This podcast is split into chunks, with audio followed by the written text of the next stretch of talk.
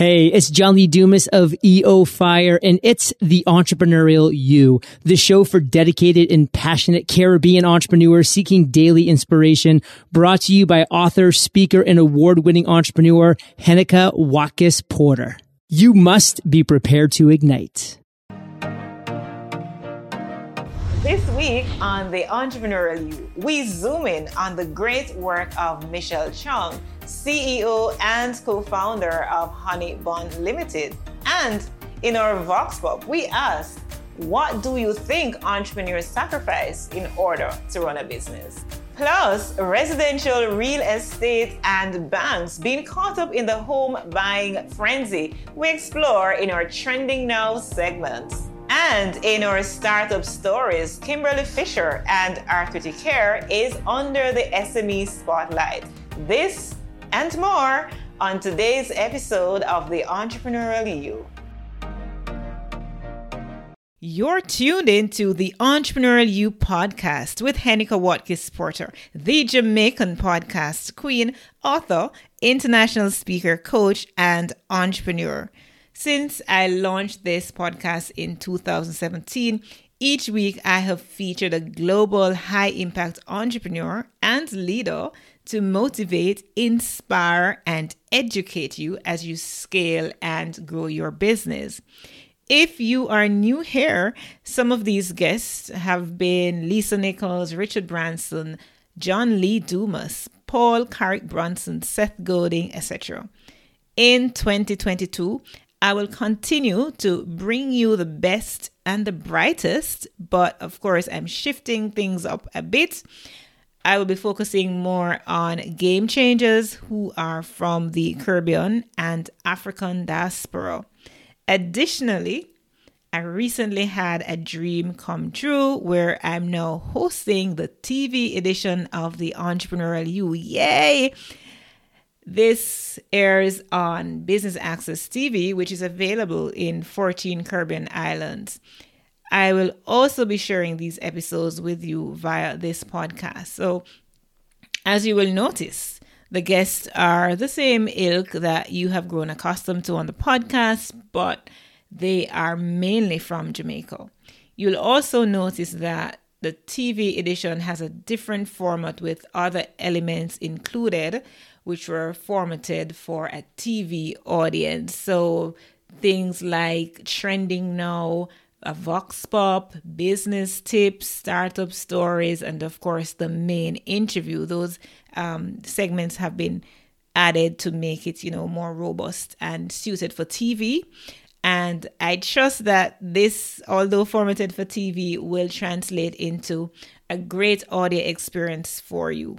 Please enjoy listening as much as I enjoy bringing them to you. The Entrepreneurial You podcast is sponsored by HenikaWatkisporter.com and the Jamaica Stock Exchange.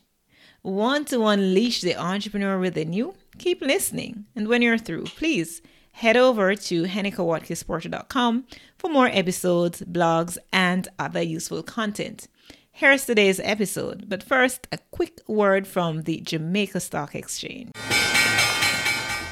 We needed to raise capital, but our experience with local financial institutions was that they were cautious and slow to act, and interest rates were far too high.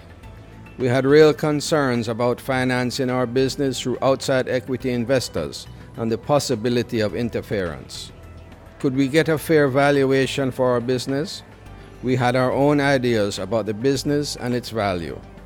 Should I go the traditional route of bank financing or should I try the Jamaica Stock Exchange? So we made a call and experienced transformation of our business through conversations. I'm John Mahfood, CEO of Jamaican Teas, and we're listed on the Jamaica Stock Exchange. Give us a call today at 876 967 3271 to begin your transformation through conversation. We want to see your company listed on the Jamaica Stock Exchange. It's time to unleash the entrepreneurial spirit in you. Time to take that step towards leading and excelling in life and business. Whether you're starting with an idea or you're looking to scale up, there's something here for everyone. So, follow me on this journey of unleashing and celebrating the entrepreneur in you.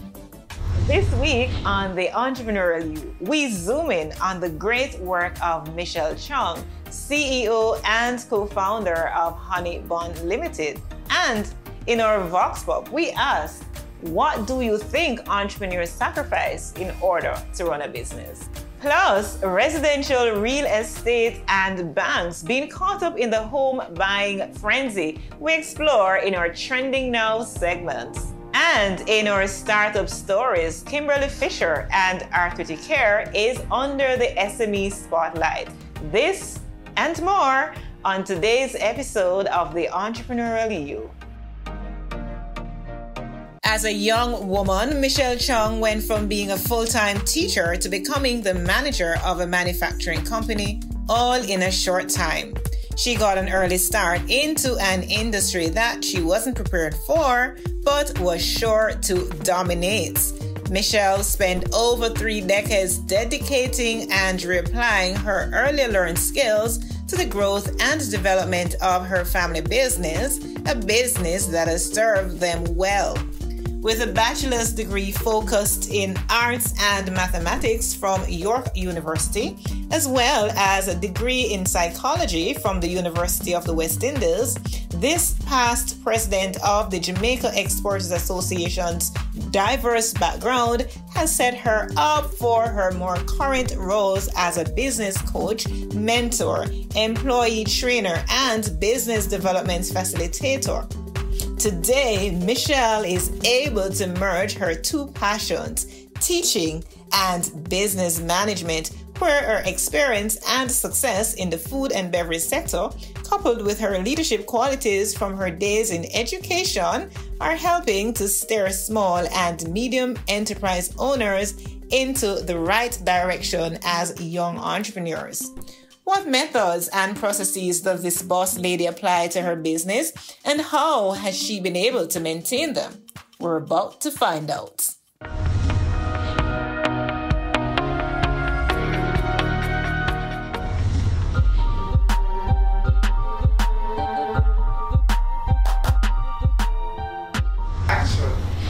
serving her industry with pride, passion, and purpose, a business mogul, Michelle Chong, co founder of the successful Honeybun Limited and 2016 Business Suite Businesswoman of the Year, is one high performing female leader with over 35 years at the helm of a baking company that has not only stood the test of time, but continues to ace the test of quality. After so many years in business, how does one reinvent themselves and reestablish their brand to become a transformational force? Michelle tells us how as we talk entrepreneurship, politics, and philanthropic work. Michelle, it is such a pleasure to be hosting you today for this conversation. Thank you, Henika. It's my pleasure. My uh, privilege, actually. absolutely. So, let's get into entrepreneurship. When did you know that you wanted to become an entrepreneur? Actually, I think it's a very cultural thing. I don't think one just always wake up and say, I want to be a nurse or a doctor, an mm-hmm. entrepreneur. Okay? Right. It's where life takes you. So, we, I was married in 1982 and my husband bought a business. I was a teacher at the time and it was only a natural natural for your husband to say, "Come on, work in the business." think a Chinese culture. Indeed. So, Michelle, your husband invited you to you know, be in business with him. What business was that? This was Honey Bun, actually. Oh, the same. That was Honey 1982. Oh my gosh. Yes, from 1982 ago. until now. Mm-hmm. That's what over 35, 35 years. years. true? Oh my gosh. All right. So in those early days at Honeybun, right? I want you to kind of take us into that space. What was it like? One for you as a as an entrepreneur, you know, for the very first time getting your feet wet, and also what the business itself was about at that time. Okay, so as with most entrepreneurs, when you just start a business, you're wearing all the hats. mm-hmm. yep, you're doing everything. In fact, I remember a story where we had a cake decorator and we took orders for wedding cakes, which he would normally do. Mm. And uh, we had this order, and he quit. So here we had an order for somebody's wedding, and we didn't have a cake decorator. Well, Michelle goes and buys some cake decorating books. and there was a beautiful wedding cake. Oh wow! So you actually learned. I learned very quickly how to decorate cakes. Nothing like on the job training, right? that was real on the job. right, real on the job. So that was your, you know, getting your feet wet and so on. But the business itself, take us a little into, you know, the genesis of it. Um, what was the staff complement like? How did you build your team? Things like those. You know, in those days, you didn't really think like that. You just took one day at a time. It was just about, you know, what needs to be done today. Well, you need to open up. You need to schedule the staff. So you weren't thinking, you were. I was just twenty two. So I wasn't thinking so much about the future like business people nowadays perhaps think. I was just taking it one day at a time, and I had my first child that year too. So it was a busy year. so, hmm, you you had your child that year. You're 22. You're, you just leave teaching and you're into business. Um, I'm kind of baffled so just thinking just thinking about it, not knowing anything about entrepreneurship. You know, how did you get through day by day, day to day? Okay, so I remember there were days when the baby's playpen was in the office, and you know you're doing everything mm-hmm. just the same, and you just have to make do whatever faces you. You have to make do.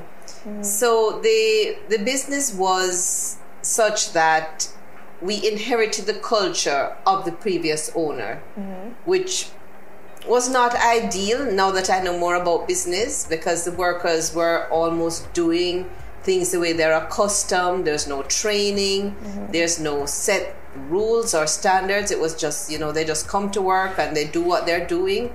So it was a long learning curve for, for us. So you kind of alluded to it a bit earlier, but I want to kind of get a sense of how has the business landscape changed from when you set foot, you know, there to now.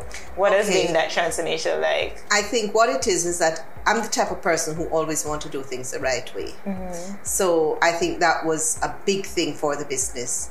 So just wanting to do things the right way without shortcut meant that I eventually learned that you know we need to document more processes so that people can follow instructions. So there was a lot of documentation involved, and it served me well because when we did our HACCP certification program or food safe international food safety pro food safety program, it was a lot about documenting. So it might seem dull to some people, but it works. Even in a new business I'm doing now, documentation. As soon as we talk about something and we need to do something, we write the standard operating procedures from the beginning. systemize, Yes. and, and so on. And so, repeat it. And repeat that, right? so that you can keep repeating it and then you find other things that you want to improve on. Mm-hmm. So it's a, a, a matter of continuous improvement. All right, so 35 years in business, what would you say? Give me two or so key points that you think account for that longevity um, in business. Well, the first one is always about planning. So, you know, I guess this was just a part of who I was, why I would document what my plans were for this year. Write it down. Don't just keep it in your head. So I wrote it down, and as I grew more, I started to put timelines on things that I needed to achieve over mm-hmm. the year. So it wasn't just planning, it was also meeting timelines. And, you know, it was much later now that I learned how important it was to be able to hire other people to take on more responsibility and relieve you mm-hmm. of those responsibilities. I wish I'd learned it a little bit earlier, but it is what it is. And now I would say that's one of the most important things. Just find talent and let them help you and support you so you're not wearing that single hat, that everybody's hat all the time. Yeah, I mean, and you say that, but it's easier said than done as an entrepreneur Yes. because we all think about, you know, we have our, our babies and we don't want, to, we only, we think that we're the only one who can do it, right? Only one. So take us through the mindset that you, um, that you went through, the frame of mind that you had when you recognized um, that you had to take on other people to do other things because you just can't do it all, right? How, how was that for you? How did It was challenging because you know I always figured that, and I think it wasn't till the last couple of years that I learned that, as my coach told me, you deprive them of the opportunity to learn when you do the things for them. So you really have to step back and allow them to fall a little bit, mm. and you pick them up, you dust them off, and you go again. So it's a learning curve to just constantly be delegating the things that you do to other people. In fact, I was told by my coach to write down all the things I do now that I'm going to be delegating in the next two months. Mm-hmm. So I made my list and I said, okay, I'm not going to do this, I'm not going to do that. And you have to learn that. And this is when you begin to learn that talent, when you hire talent, it helps a lot. Mm-hmm. So this is something I've been improving on over the years, just to be able to hire more talent be very focused on what you want them to achieve and hold them accountable for it. Right and and and the importance too is what i'm picking up from you of coaching mm-hmm. right? You know it doesn't matter how good you think you are. Yes. I think we all need to have a coach. For so many of the 35 years i operated without a coach mm-hmm. because of course you couldn't afford one. That was the case for everything but could you afford not to have one? Mm-hmm. that's another question. So perspective now, is everything huh? yes yes so now I think that there's a lot more available for people. There's online training, there's free online training. Those weren't available before. Mm-hmm. So you got to take advantage of all that is available to you and just constantly be learning because nobody knows everything. Mm-hmm. And I can always be learning something new. So, what would you say young entrepreneurs today are lacking that, you know, it's actually pre- preventing them from getting to their full potential? You know, Henika, I think one of the things is something that maybe uh, SMEs don't love to hear, mm. but they just absolutely have to engage corporate governance. Mm. You know, it sounds like what's corporate governance? Yeah, it sounds like a very big yes, thing, like and it's going to cost them a whole lot. Yes, yes, no, really, it's just doing the right thing all the time. Mm. Governance, you know, what is what are the rules of the company? You know, so I remember it was quite early in Honeybun's year that I found that if you we it was just start it started off with two very casual directors who came into weekly meetings and had discussions with us. And one of those persons is now one of our directors. Yeah. so we would just have lunch once a week. That's how casual it was.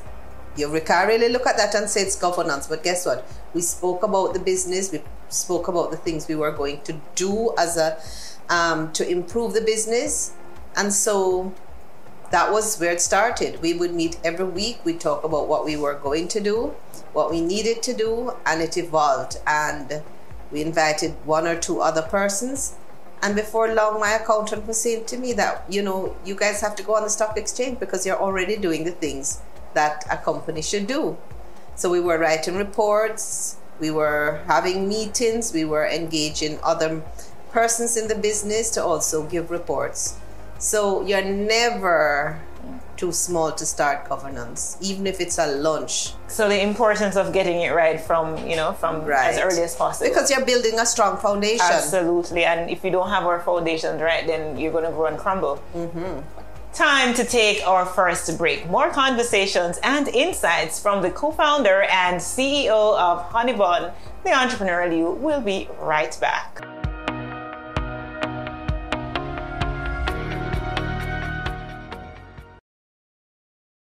Welcome back to the Entrepreneurial You.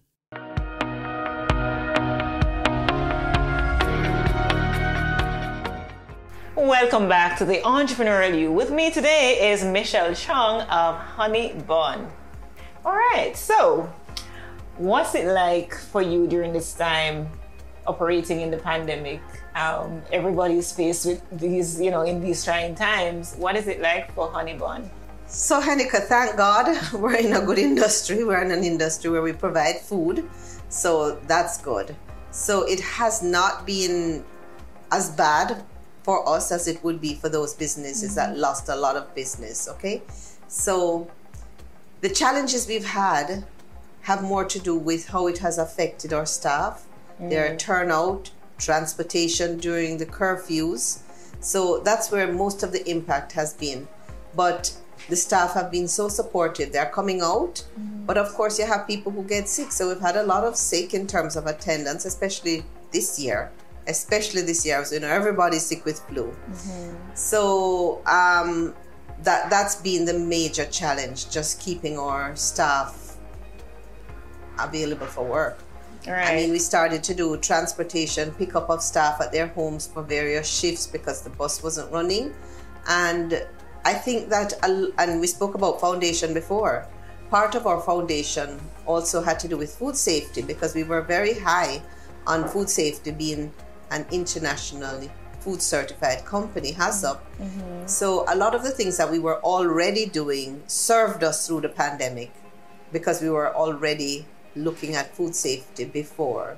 All right. And some of those things, I mean, we talked about systems in general before. Uh, in addition to the HACCP certification and all of that, what systems did you already have or implemented during the pandemic um, that you think, you know, uh, allow you to keep afloat? Uh, well, one of the systems that we implemented was separation or segregation of staff on different lines. Mm-hmm. So we had to implement color coded headwear mm-hmm. so that you had all the cake people in one area. And of course, you look at the cameras, and if you see a, a pink hat in a blue area, that would be like a, an alarm so that if anyone should get sick, it would be confined to the line that they were on. So that was one of the things. Wow, that that is pretty. I mean, it sounds very simple, mm-hmm. but seems very effective as well. Mm-hmm. Let's turn our attention a bit to um, a little politics, right? Um, how do you think, or what do you think about the government's handling of um, anything to do with pandemic at this time? Well, I'm just thanking God I'm not in government because I would like to be at the helm to make those tough decisions they're making. Mm-hmm. And my philosophy is nobody's perfect. There's no one right answer. And so if I don't like it, it doesn't mean that my opinion is right. I just lift my hat to whoever has to make those decisions because they're tough. They're tough decisions. Mm-hmm. And I suppose the natural thing to do would be to follow the global standards. So who am I to complain? I don't know more than them. And I can only say we have to be forgiven if they didn't make the right steps because none of us have experienced anything like this before and think what your response and you know this this this talk about what the government is doing or not doing and so on it, it shifts us now into leadership as it relates to entrepreneurship. When you started out as a leader, how would you define yourself? How has you how have you transitioned? And what kind of leader are you now? it's oh, a loaded a, that's, question. That's okay. Right? That's my kind of question. so I think that when when when I just started off, of course, you know, it was just being a manager. Mm-hmm. I don't think I understood what true leadership was. So you're just a manager. Of course, you know, if you were kind to people at times, all the time, you would get far because you find people work for you, they like you, do they do more for you? But more recently, I've really learned a lot more about leadership and influence of mm-hmm. people, how to get leadership down to the supervisors, down to, to everyone in your organization can be a leader. So that is something that I'm really passionate about, developing leadership throughout the organization. Mm-hmm. In fact, Honeybun has now hired someone who their role is just to develop leadership throughout the company. Mm-hmm. So that's something I'm recently so excited about. Right. Just developing that leadership skill throughout the organization. So what kind of leader would you say you are now? Me? Yes. No? yes.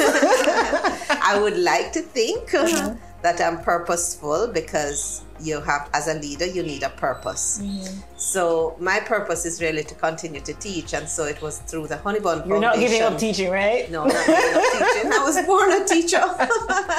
Okay. Yes. So through the honeybun foundation you know i we are working with small and medium sized entrepreneurs to be able to help them to do business easier by developing the models mm-hmm. that they need to be able to follow so that you know they don't have to wait till they're so many years old before they start to succeed we want them to succeed now mm-hmm.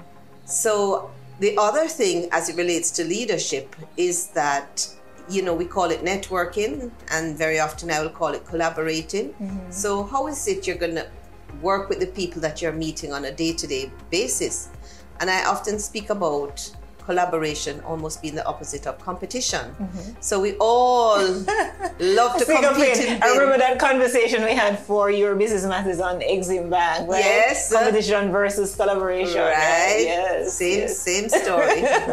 you have to be able to collaborate because we're mm-hmm. a small country. Mm-hmm. We don't compete with each other. We compete with the world because the market is the world. Absolutely. So if you as a baker and I'm a baker, we can come together and make something then we can export more. Collaboration is something that I really am passionate about. Mm-hmm. So when the Honeybun Foundation launched, we launched with two legs. One was collaboration, and the other one was leadership. So those two words are very near and dear to my heart. And to be able to help other businesses mm. helps me to fulfill my purpose. Which is? Which is to, through the foundation, to develop business models for SMEs and the creative industry in Jamaica to make us more, um, to earn more as a company mm-hmm. and improve our business wealth. Because, you know, as a previous president of the Jamaica Exporters Association, I feel very passionate about Jamaica exporting, earning more foreign exchange. So if we can develop the models for companies to be able to do that better, then that's what my purpose is. So obviously your foundation is fulfilling a you know there's a gap somewhere yes. as it relates to entrepreneurship um, what do you see that gap to be I know you want to hear more on that from Michelle. We'll have the details when we return from this quick break. You're watching The Entrepreneurial You. My guest for today, CEO of Honey Bun Limited, Michelle Chong. There were a number of things. Mm-hmm and I've narrowed it down to four. And the first one I found was training was not something that business people have. They just have a talent and they just want to go into business to make money out of the talent. And they do a good job of their talent, but they're not business savvy. So they needed more training. So, what we did in a way to collaborate was we put all the training that existed on the ecosystem on one platform, the honeybunfoundation.com, so that people could go there to find the training that they need mm-hmm. instead of going to the yellow pages. I don't know how people find out what they need to do. Getting a degree. people just needed quick right. ways to find out where to go for training, how much is it going to cost, when is it. So that was the first thing. There was a lack of collaborated training for businesses. Mm-hmm. The second one was, uh, and I always thought about this because I did an interview one with one of the organizations, and they were supposed to assist the businesses mm-hmm. through through the JEA on finding out what their business needed to do or improve. So I said, well, test Honeybun first. So they did and the report took about 60 days to come back to me. And then at the end of it, they told me everything I told them about my business. They just regurgitated it. I don't remember what they told me to do. So it occurred to me that we needed to develop a quick way to do an analysis of a business. So I identified 12 major areas of business. And uh, what we did was we got a, when, when, um, when we spoke to the computer persons who were going to write the app for us, they loved the program so much that they sponsored it. they wow. wrote the Gap app for us. Um, Neritech for oh. us, yes. Yes, I know them. Yes. So yeah, so um, you go onto the app, you download it, and you ask the app. We ask you about fifteen or twenty questions, and then it returns to you a score on each area of your business. So you either get a red with a 20% score or you get a green with a 80% score. So you knew what areas in your business you need to work on because many business owners they don't know what they're doing wrong. Right. They don't know what they don't and know. So they keep repeating. Yes. Yeah, yes. True. They may not know there's something called yeah. corporate governance. Right. There is um according to so we know Abraham Maslow for the hierarchy of right. he talks about the four stages of learning, right? Yes. So the first stage is unconscious um incompetence. Okay. So you don't know that you don't know. right. Exactly. Right. So at the end of the um at the end of the Gap app, where you answer the question, it tells you also which organizations will help you mm-hmm. to improve on those shortcomings that you have. So it's free. So that was the next thing that I, you know, we figured that we needed to do have this sort of service for those businesses to understand what they needed to do. Mm-hmm. The third one, which is kind of exciting because we're just um, launching our first cohort, is an advisory committee for businesses. So each company, we just took on nine new companies through the Honeybun Foundation, and we give them three business leaders in different areas. So one company might have someone in accounts, marketing, distribution, but they get three advisors who will meet with them on a frequency to be agreed. Usually it's 12 months, the period is 12 months right now, and they meet every other month. They help them with their financial reporting so that they can run their business like a business. It's surprising how many of them are kind of just going through the motion. winging it, yeah. just winging it. Yeah, and that's what we start entrepreneurship. Like many of Yes. us, um, so we're not, you know, we're out of many one people, right? But not all of us are Chinese, so we don't have that culture of um, businesses, and we just kind of, we're not from that culture of, you know, start a business and you try and excel in it. We just kind of wing it. It's just recently though. I We think our talent is enough. Yeah, we think our talent is enough. And I think too, particularly for creative people, I think one of the challenges is that you have this mindset that, you know, your work, your creative work is not for sale. And you feel, you hear this argument of people selling out, particularly those in creative industries. They don't want to sell out because, um, you know, they're doing it for the love. but I can't pay the bills. No. and that's a very key in point for me because I believe that our creative industry in Jamaica is our main competitive advantage. Absolutely. We cannot compete with China and manufacturing, Silicon Valley with IT. So what what are we gonna do? use what we have. We use what we have, and we're the most creative culture. You know, we have other countries coming into the space now. We see Africa coming mm-hmm. into the space. We have Korea who came in with Gangnam Style, mm-hmm. right? But you know, you're very, you're, you're very current. Yeah. Yeah, so we- yeah. we have to find a way to monetize those creative industries. We have to. So that's one of the things the foundation is working actively to do. Mm-hmm. So, Michelle, um, hearing you talk about the foundation, the Honeybun Foundation, it seems as if it's the best kept secret because, I mean, I've heard about it before, Yes. right?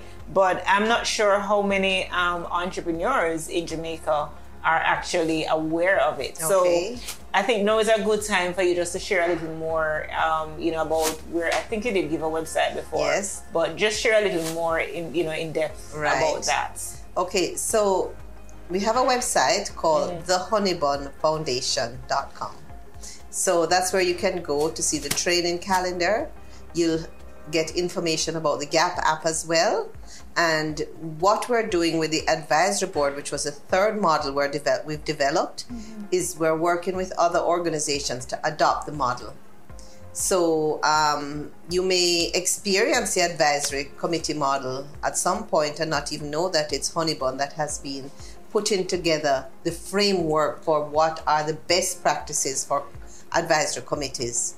Because we did a test with 10 companies and uh, maybe 30 advisors, and we had feedback. So we developed the standard for best practice for advisory committees. A lot of times people had a one on one mentor, a one on one coach, but that coach was not necessarily rounded in all the skills that a business needed. So we've developed a best practice model. So that was the third model. And the fourth one that we have yet to complete now, and this is our second year in, in business, is our back office support. And so we will use that particularly for the creative industry. So the things that they can't do well, they have to understand them, but they don't have to do them. So they don't have to necessarily keep their finances. But when somebody gives them their results, they need to be able to say something doesn't look right here or, or ask the right question. So that's the back office support that we will develop as a model. Mm-hmm. So coming back to why you started to ask the question, it's about my passion. So that's my passion. I'm still a and y- teacher. yeah, and you, you've touched on finances, but we have to go to the break, and I'm going to come back to that. Stay with us. More on the entrepreneurial you when we come back. We soon come.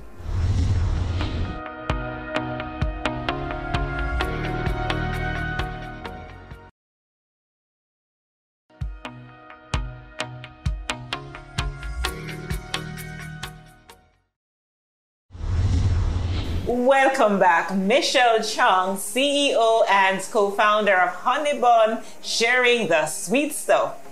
Thank you, Hanika. Absolutely. All right. So before the break, we touched a little on finance, we alluded to the fact that we want to talk about that.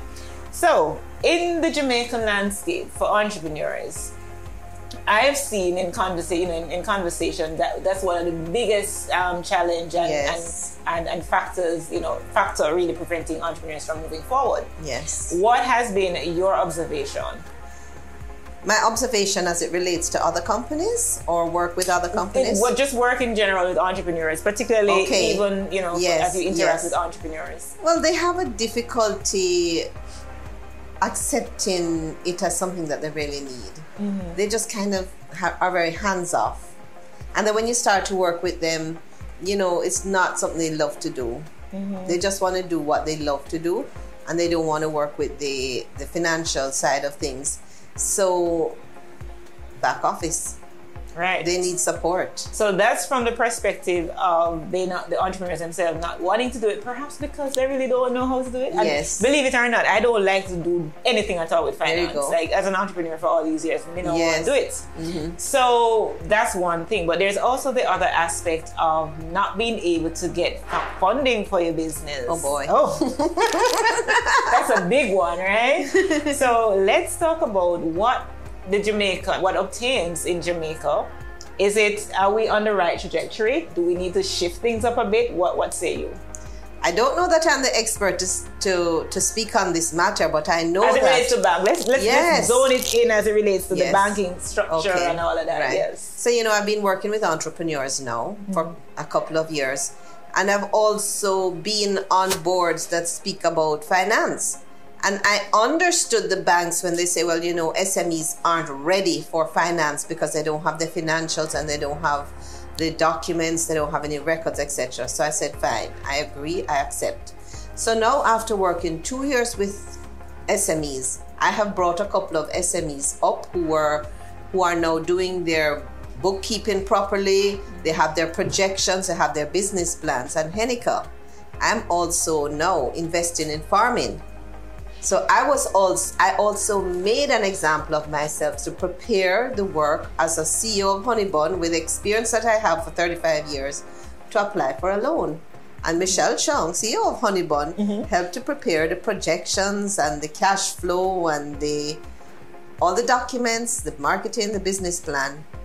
And when you take it to the bank and you think you're ready now, maybe I, maybe there's something I missed. I don't know. But the banks are going to take forever.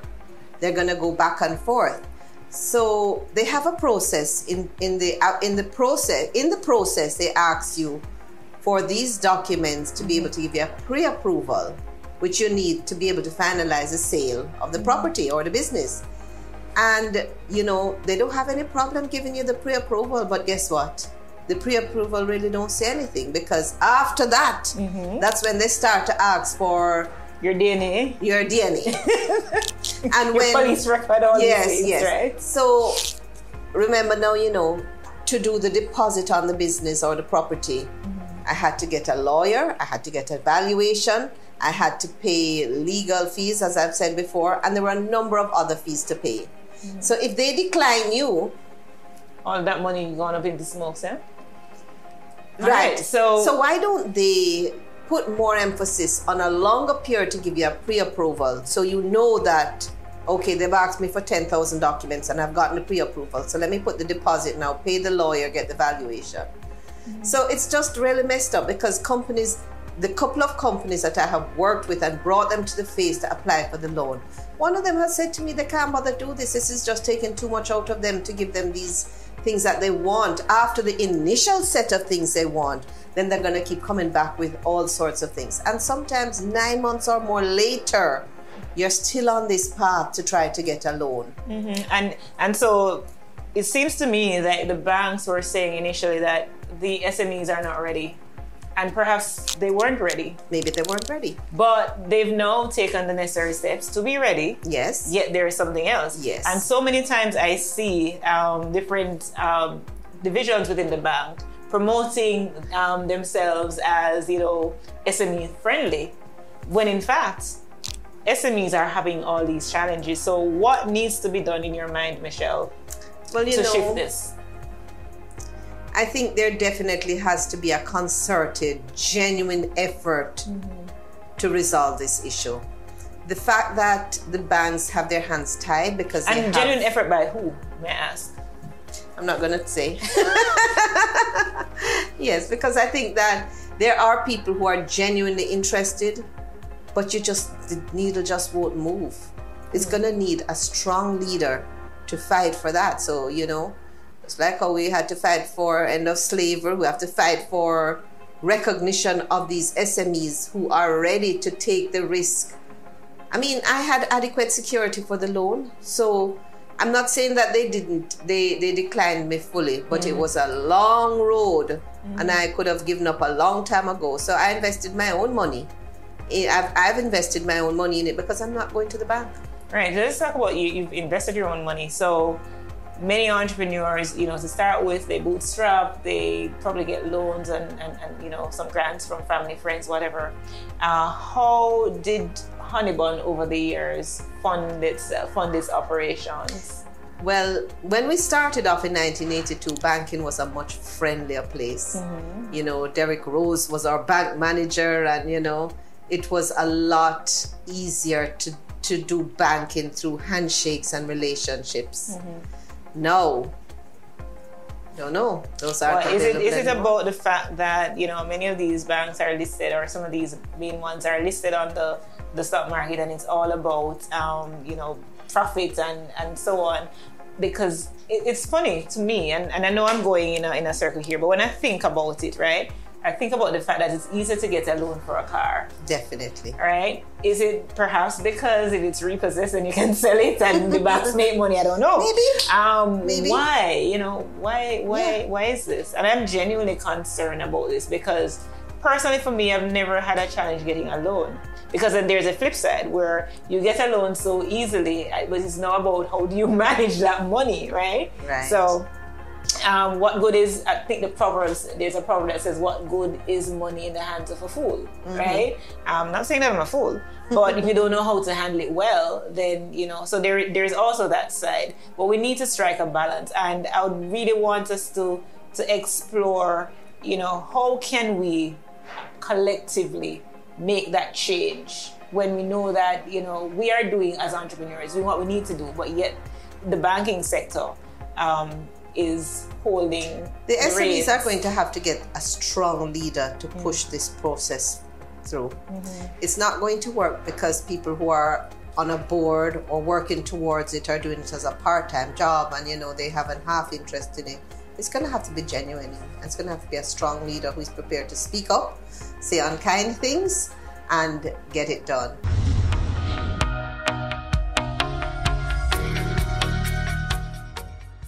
Guess what? We have more to share from this enlightening discussion.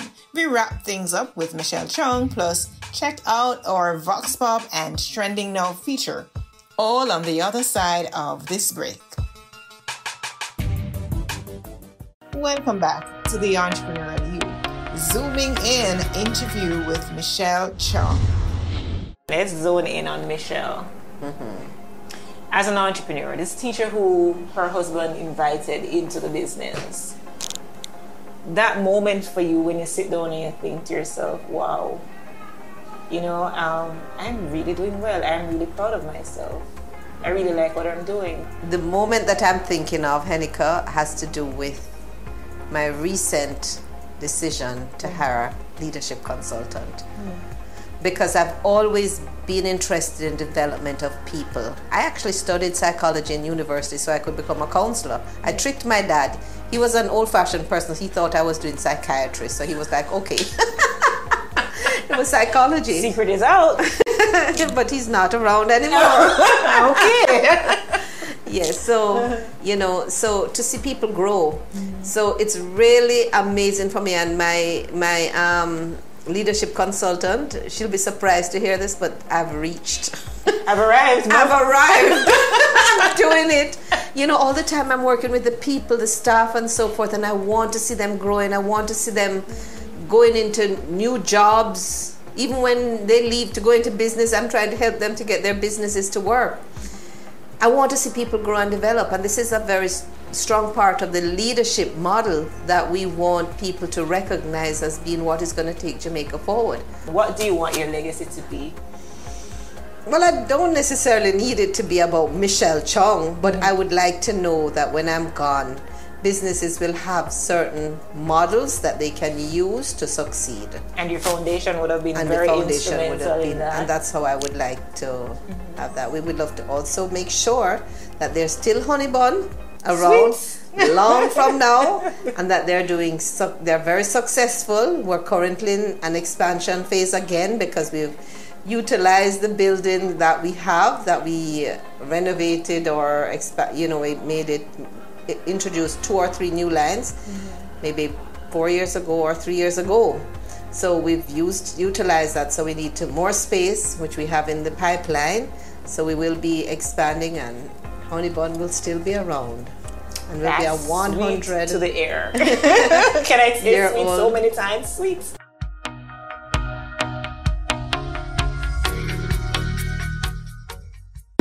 The entrepreneurial you, voice of the people.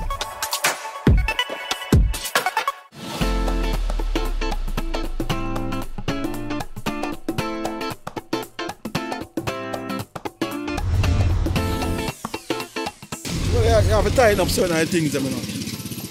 And, you know, you have to tighten up certain things. If you used to party, you have to tighten up certain things. If you used to do certain loose things, you have to tighten it up and know, so a business, a business is one of the thing I am.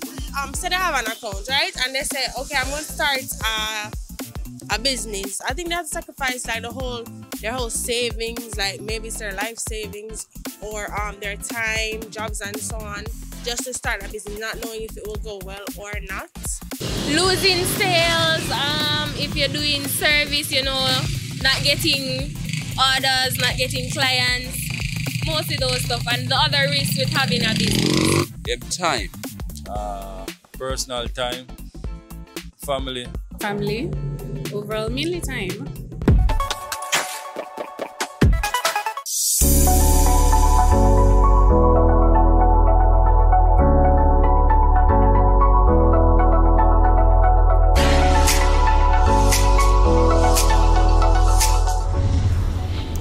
High buildings, high prices, and high demands. The rising interest in property ownership has had buyers and sellers caught in the housing craze with little regard for costs. Jamaica is experiencing a robust real estate market to say the least, and banks and financial institutions are all here for the profits. Real estate is likely one of the best stable investments one can make on the island, which appreciates over time as a relatively safe financial venture. Prospective homeowners and banks both recognize the earning power of these types of investments, which explains their keen and growing involvement in servicing mortgage loans. But how and why are banks eager to help us secure our dream homes? Let's take a closer look. The selling price for a house, apartment, or land today is possibly the lowest it will ever be. With that said, the mortgage lender stands to gain as a real estate owner who can resell repossessed properties if needs be. This resale is at a higher cost than the cost initially covered in loan disbursement. Also, mortgage lenders charge customers fees including application fee and periodic maintenance fee. Some banks may offer a mortgage product package with a flat annual fee. Either way, customers are still paying fees outside of repayment of loans. Banks also have the opportunity to promote other financial products throughout the loan process in order to maximize their revenue. These include home renovation loans, refinance loans, and so on. Since mortgages involve borrowing a significant amount of money, which is usually repaid over decades, banks often like to sell as many mortgage products as possible, which often results in competition between banks for signing up borrowers. Banks also compete for customer deposits, which give them the money to lend to borrowers. So they select their interest rates to ensure they remain competitive in both respects. Bank controlled real estate brokerages will most likely become marketing arms for mortgage departments. When this occurs, you can bet that more aggressive targeted marketing strategies will be applied to solicit more and more borrowers looking to finance the purchase of homes. There are pros and cons of using banks as mortgage lenders. You just have to identify the approach that works best for you.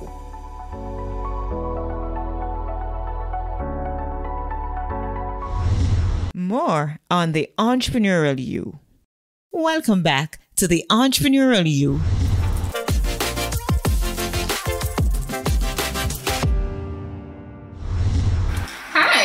Name is Kimberly Fisher Williams, and I am the founder and CEO of Arthritic Care Solutions.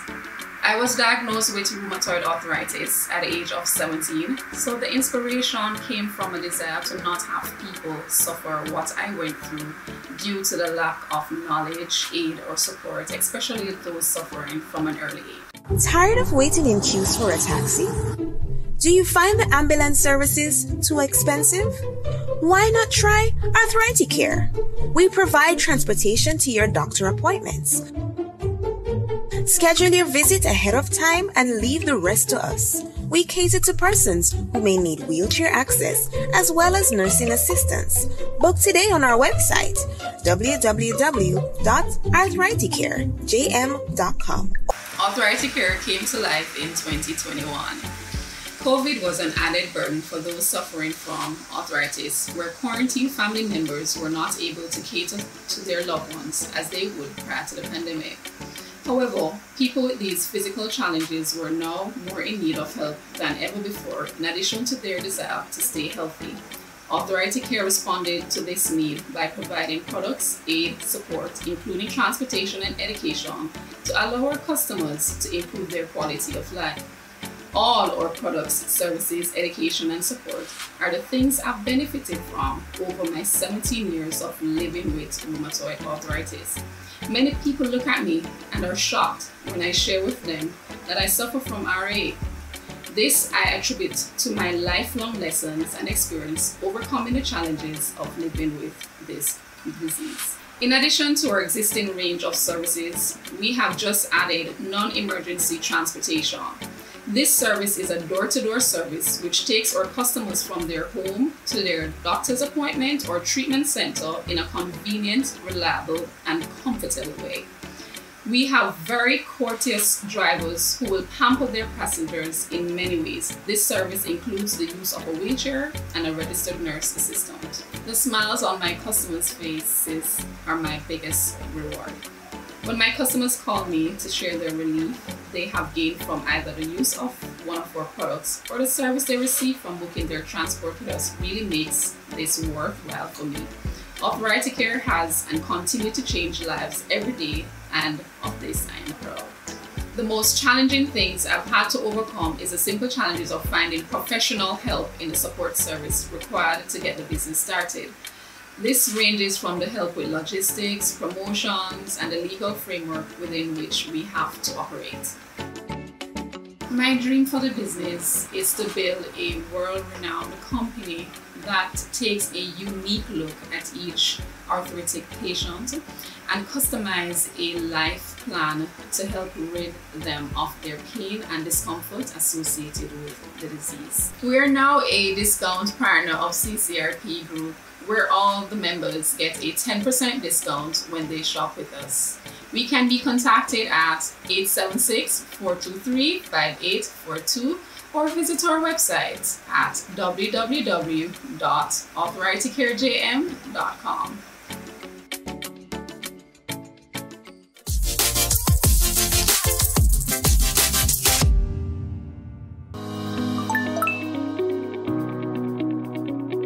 so many people tend to make the big mistake of is that they start businesses that were never going to be highly profitable from the very start. So they start businesses and they put so much effort, months or years, into businesses that were going to fail.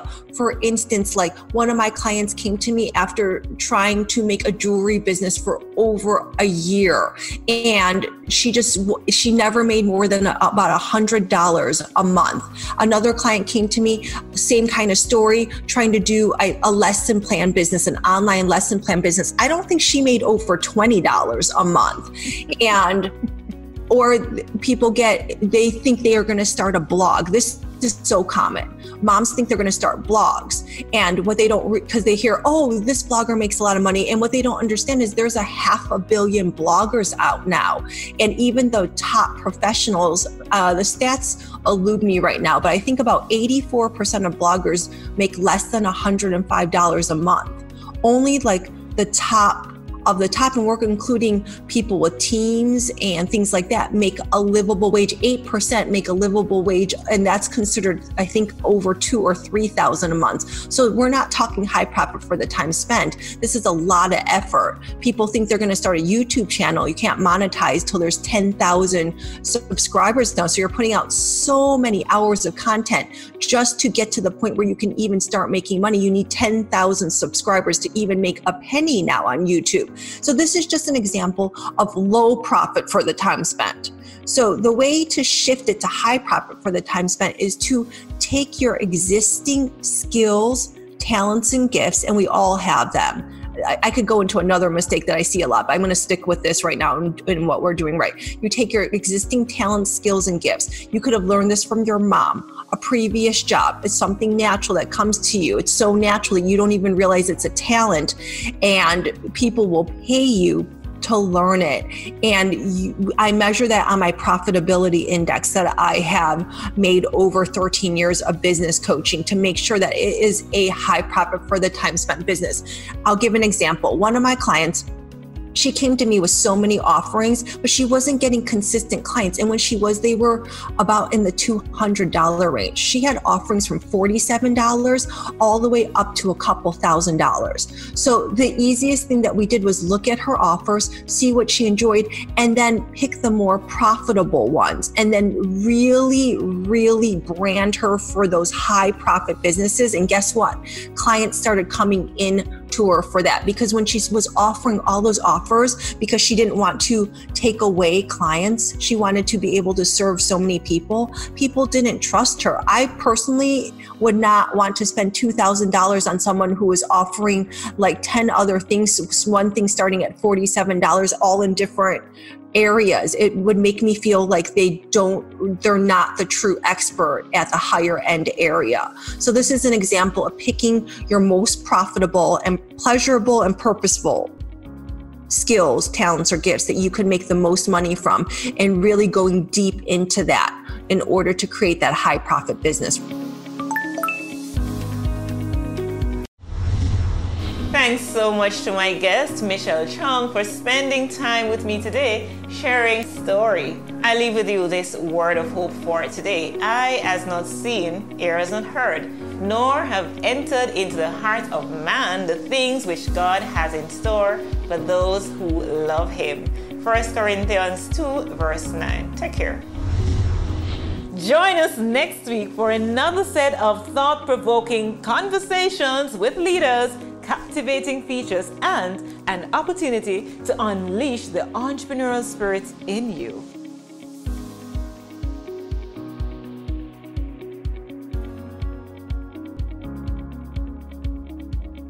Thank you so much for listening to the Entrepreneurial You podcast. I do hope to catch you next week. But until then, make sure that you visit hennikawatkisporter.com where you can subscribe to the show in Apple Podcasts, Google Podcasts, Stitcher, or via RSS so you'll never miss a show. And while you're at it, if you found value, in the Entrepreneurial You, I'd appreciate if you leave a rate and review on Apple, or if you'd simply tell a friend about the show, and that would help me out a bit too. So, you might also want to check out my ebook, How to Start a Podcast for Beginners. It's completely free. All you have to do is go to the the website and just follow the instructions once the pop up comes there, and you'll be good to go. I want you to know that I'm available for podcast production, hosting, and private coaching to conduct podcast workshops or simply to speak at your event.